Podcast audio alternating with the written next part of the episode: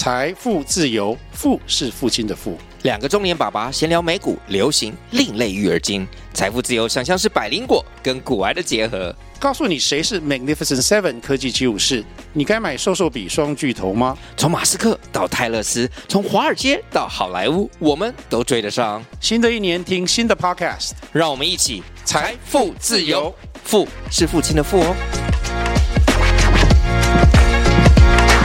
有时候很微小的事情，反而能够带给你们最巨大的改变。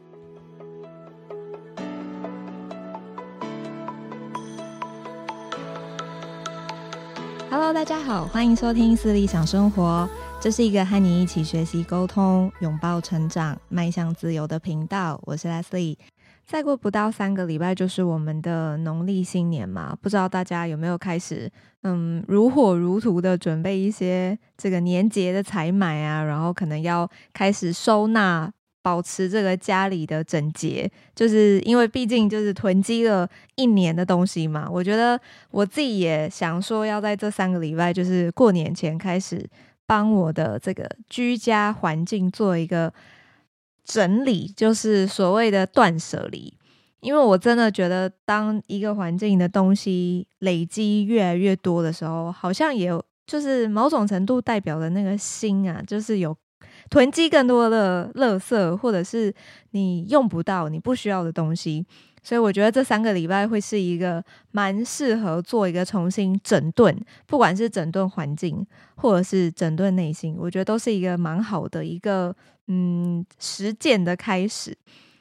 今天想要跟大家聊生日许愿这件事情，就是我们在许这个生日愿望的时候，为什么都是许三个？然后呢，这个第三个都不能说要放心里，然后前两个说出来。不知道大家有没有真的去问过，说，诶，为什么这件事情要这样做？我觉得这个为什么在我们现在的这个社会，或者是我们旧有的固化的思维里面，还蛮重要的。不然，其实我们好多东西都是那种约定俗成，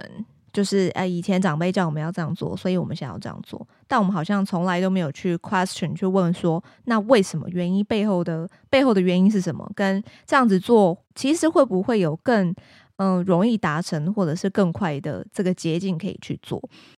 那么，因为一月是我的生日月嘛，所以也这个吃了一些生日蛋糕，这个肚子也胖了一圈。然后呢，这个也吹了一些蜡烛，许了一些愿望。我就开始去想说，诶，为什么我们我们在许愿的时候啊，都是第一个讲出来，第二个讲出来，然后呢，大家会说第三个愿望放心里，好像放在心里的愿望就比较容易会达成。我就开始有了这个为什么。然后我就真的很认真的上网了，这个科普查了一下，这所谓的原因是什么，我就有了一个蛮惊人的发现，所以今天这一集也想跟大家分享一下。那么最主要的原因是因为我觉得好像这个呃心理学的这些研究确实其实还蛮反映到我们大脑脑科学的一些。呃，发展跟我们的一些思维的意识的概念。那如果我们可以知道这其中的这个思维的意识，会帮助我们更好的去掌控它。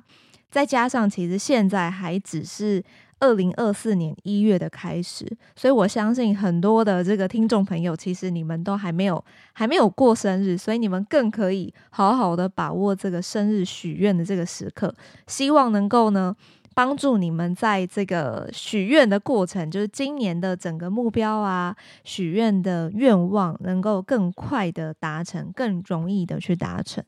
那么生日的时候，其实这是一个对我们来说是一个很特别的日子嘛，因为我们通常生日会庆祝，然后可能会跟你比较亲近的这个家人啊、朋友一起许愿，一起这个吃蛋糕，因为你总不可能跟一个很讨厌你很讨厌的人，或者是很讨厌你的人一起这个唱生日快乐歌嘛，所以围绕在你周围的一定都是你最呃亲近，然后你也最信任的这个亲友。那么在这个时刻啊，其实是。对于呃生日，就对于寿星来说，其实是感受到呃满满的爱与关注。那这个爱与关注，其实是会带给我们很大层次的这个满足感的提升，跟这个关注感。那我们有了这一些呃很愉悦、很美好的感受的时候，其实就会提高我们的这个动力。所以，当我们今天在许愿的时候的这一个事件、这个行为，其实在心理学上，它就是一个公开宣誓，就是 public announcement，就是我透过一个公开的宣誓，然后呢，我把我想要完成的目标，或者是我想要做的一些事情，我把它讲出来。那么，因为在这个生日氛围的当下，寿星本身其实是最感受到这个爱与关注的，所以这份爱的感觉，其实会让我们更有动力的去实现我们自己想要达成的目标。那么，除了是一个这样子公开宣誓的效应之外，其实大脑科学也提供了一些很有趣的发现。比如说，像是有一些神经的这个脑科学家就发现，当我们今天在一个公开的场合，然后我们公开的去表述我们自己想要完成的目标的时候，我们的大脑里头的这个奖赏系统。奖励系统它就会被启动，这个奖励系统就是 Reward Foundation，它是一个机制。那因为有了这个奖赏的机制，其实就会释发出多巴胺 （dopamine）。那这个多巴胺呢，其实它是一个能够去引起我们大脑活动的一个传递物质，它是一个神经的化学物质。那么透过释放这个多巴胺，它会让我们产生一种很愉悦、很快乐的感觉。那这一种愉悦、快乐的感觉，就会进一步去强化我们对于这个目标的承诺。所以它就好像是一个内在的奖励中心，它就是负责去感受到一个很快乐、很满足的时候呢，它能够去发挥作用。那这个系统里的主角，它这个多巴胺，大家就可以把它想象成是一个快乐的分子。所以，比如说举个例子，我们今天在吃一些。啊，比如说我今天做一集 podcast 好了，我就要告诉我自己说，好，我今天录完这集 podcast，我的冰箱里面就有一块蛋糕等着我，我就可以把它吃掉。那这个就是一个很正面的一个奖赏系统啊，那我就会更去有动力，它会更激发我的动力去完成这件事情。那这个其实就是一个原因，就是为什么我们会吃我们喜欢的东西，或者或者是我们完成一个挑战，或者是我们今天有了一个很好的一个社交活动的时候，我就会觉得，诶，我感受到快乐，我感受到满足。然后多巴胺其实很神奇哦，它不是它，嗯，应该说它不是只是一个传递愉悦感觉的一个介质，它其实还参与了我们大脑里头的学习还有记忆。那因为有了这个学习还有记忆，所以当我们通过某一个行为，我们获得愉悦的时候，大脑就会把这一个事件、这一个经历跟我们相对应的行为去把它联系在一起。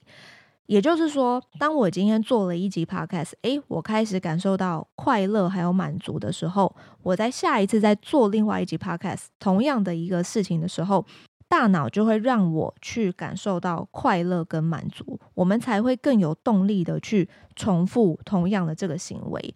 其实这一个大脑的这一个，嗯，应该说它的这个先决要件吧，它的这样子一个运作的机制，其实就像原子习惯里面提到的，我在第三集的时候有提到，我在做这个转职思考的时候运用的一些原子习惯。那么《原子习惯》这本书，它其实很特别，它除了是在讲我们要怎么样建立所谓的好的习惯之外，其实作者更强调的是。什么叫做好的习惯？这个好的习惯是我们自己来定义的。别人的习惯对他来说是好的，可是对我来说可能是不好的。因为每一个人的生理机制、每一个人的个性、每一个人适合喜欢的东西本来就不一样。所以今天如果他是一个运动员，他有一个很好的一个运动习惯，是每天早上五点要早早晨跑步。那么如果这个习惯去强加的套用在我身上，可能就不太适合，因为我可能曾经试过早上五点跑步，但是我早上这个八九点要上班的时候，我就会没有体力啊，没有精神啊。那这个好的习惯，一旦我第一次、第二次是失败的，我就很难去维持下去。这是第一个。第二个是我做这件事情，我维持这个早上五点起床跑步的这个习惯。对我来说的意义是什么？就是我做这件事情对我来说可以获得的是什么？以运动员来说，可能他要获得的是他的心肺功能增强，可能还要去参加很多的这个训练啊，很多的项目，甚至是国际型的竞赛。那这个是他做这个早上五点起床跑步的这个动力嘛，跟他的意义跟目的。可是对我来说，我没有要参加国际赛事，对不对？我也不是一个专业的运动员，所以对我来说做这件事情，可能没有就是勉其难的，可能只能讲说，我想要维持身体健康。那如果我今天的目的是想要维持身体健康，那我可能有更多其他的方法。更能够适合我的，不管是生理作息也好，适合我的工作时间也好，所以习惯这件事情是因人而异的。你必须要去找到最适合你，你自己做起来有成就感，而且你也可以维持一直去做，一直去做，这个对你来说才是一个好的习惯。所以啊，我们再讲回来，如果我们今天在这个 public 公开宣誓的这个过程当中，许愿的时候，你能够非常的勇敢的，这个把你所有想要在今年完成的目标，你都能够很大方的讲出来，其实它就会是一个很正面的一个效应。第一个，你可以得到在场所有亲朋好友的支持，比如说今天许愿，我就许一个是，诶，我今年想要完成一件事情呢，是我希望能够。单车环岛，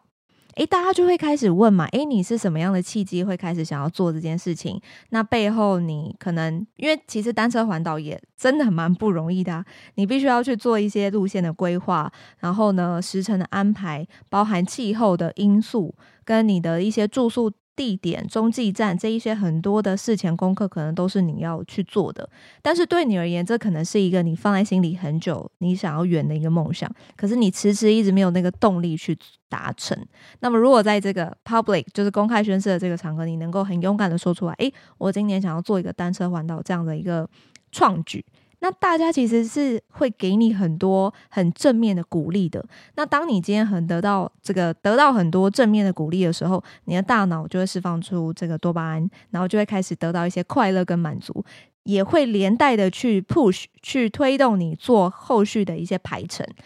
这个呢，其实就是诶，因为我已经讲出来了，对不对？我已经在这个大众面前公开讲了我的这个愿望，所以我这个为了面子嘛，对不对？我势必也要去完成它，要不然呢，这个每隔这个一两个月跟朋友聚餐，朋友可能就问说：“诶，你上次许愿的时候说你想要去这个单车环岛啊，那现在怎么样？规划怎么样？预计什么时候出发？”本来你可能是啊，有点觉得说啊，这个。愿望如果放在第三个有没有？如果放在心里不讲出来，诶，不讲出来也没事啊，反正没人知道。那这一个你想要做的事情就会一拖再拖再拖，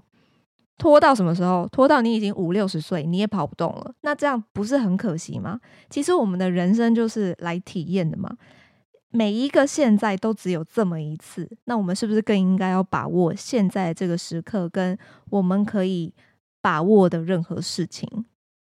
这个呢，其实就是心理学里面我们称它为社会期望效应。也就是说，当我们今天公开的承诺去达成某一种目标的时候，我们其实会更努力的去达成，因为呢，我们不想要去辜负身边人的期望。这个其实，这个社会期望效应啊，它其实就好像一个看不见的力量，我觉得真的非常神奇。这个看不见的力量会因为我们。被这个怎么讲？众目睽睽之下嘛，我们已经讲了，我今天要做的一件事情，我可能本来就是觉得啊，有点半吊子，觉得啊，算了，没做也没差。可是它就是你心里的一个火苗。就好像这个我在理想名人堂里面前面讲的，这个是你脑中的烟火。可是如果你这个烟火你没有透过一些社会系统的支持，透过一些亲友的 push，其实你是不会不会有这个动力去做的。所以当今天一个公开宣誓的场合，加上你告诉大家说：“诶，我今年想要完成这件事情。”这个就是等同于向社会宣告嘛，让大家都知道你的计划。那透过这样子的行为，第一个我们能够感受到关注；第二个我们能感受到期待；第三个可以增加我们的一种承诺感。所以啊，我自己也开始在实践这个，就是把愿望全部都讲出来。有的时候其实也觉得这种愿望，我们很常就是把愿愿望浪费掉。诶，不知道大家会不会这样觉得？我们通常在许愿的时候啊，都会说，第一个是会说什么？呃，这个今年的生日愿望就是这个，希望这个在场的朋友们都能够升官加薪。好，有没有？大家就，然后第二个就是。嗯、第二个就是呃，这个在场的朋友都能够身体健康平安哦。然后第三个放心里，那放心里你自己许了，其实真的没有人听到嘛。可是我觉得今天其实会在场跟你一起庆祝你的生日，其实真的都是很关心你、很支持你的亲友。所以呢，在这个 moment 一年。只有这么一天，这么一次的这个当下的这个生日愿望，真的，我们好好的把握它。我们可以勇敢的把三个愿望都许愿，然后许出来。然后呢，透过这个许愿公开宣誓的过程，以及这个社会期望的效应，我们会更踏踏实实的开始为这个目标去制定详实的计划。这个就是什么？这个其实就是我们把心里的一些梦想，我们想要圆梦的梦想，把它逐步转为理想的一个过程。这个也是原子习惯里面提到的目标，就好像是我们的梦想，对吗？目标是我们想要达到的结果，而这整个达到结果的过程就称为系统。所以，我们更需要去有系统性的去执行对这个系统的。整个 process 过程的一个持续投入，当你一直持续的去投入在这个过程里面的时候，其实久而久之，你就会建立成一个习惯。那当它已经对你来说已经成为一个习惯的时候，你其实就在不知不觉中已经达到了你的理想跟你想要达到的目标。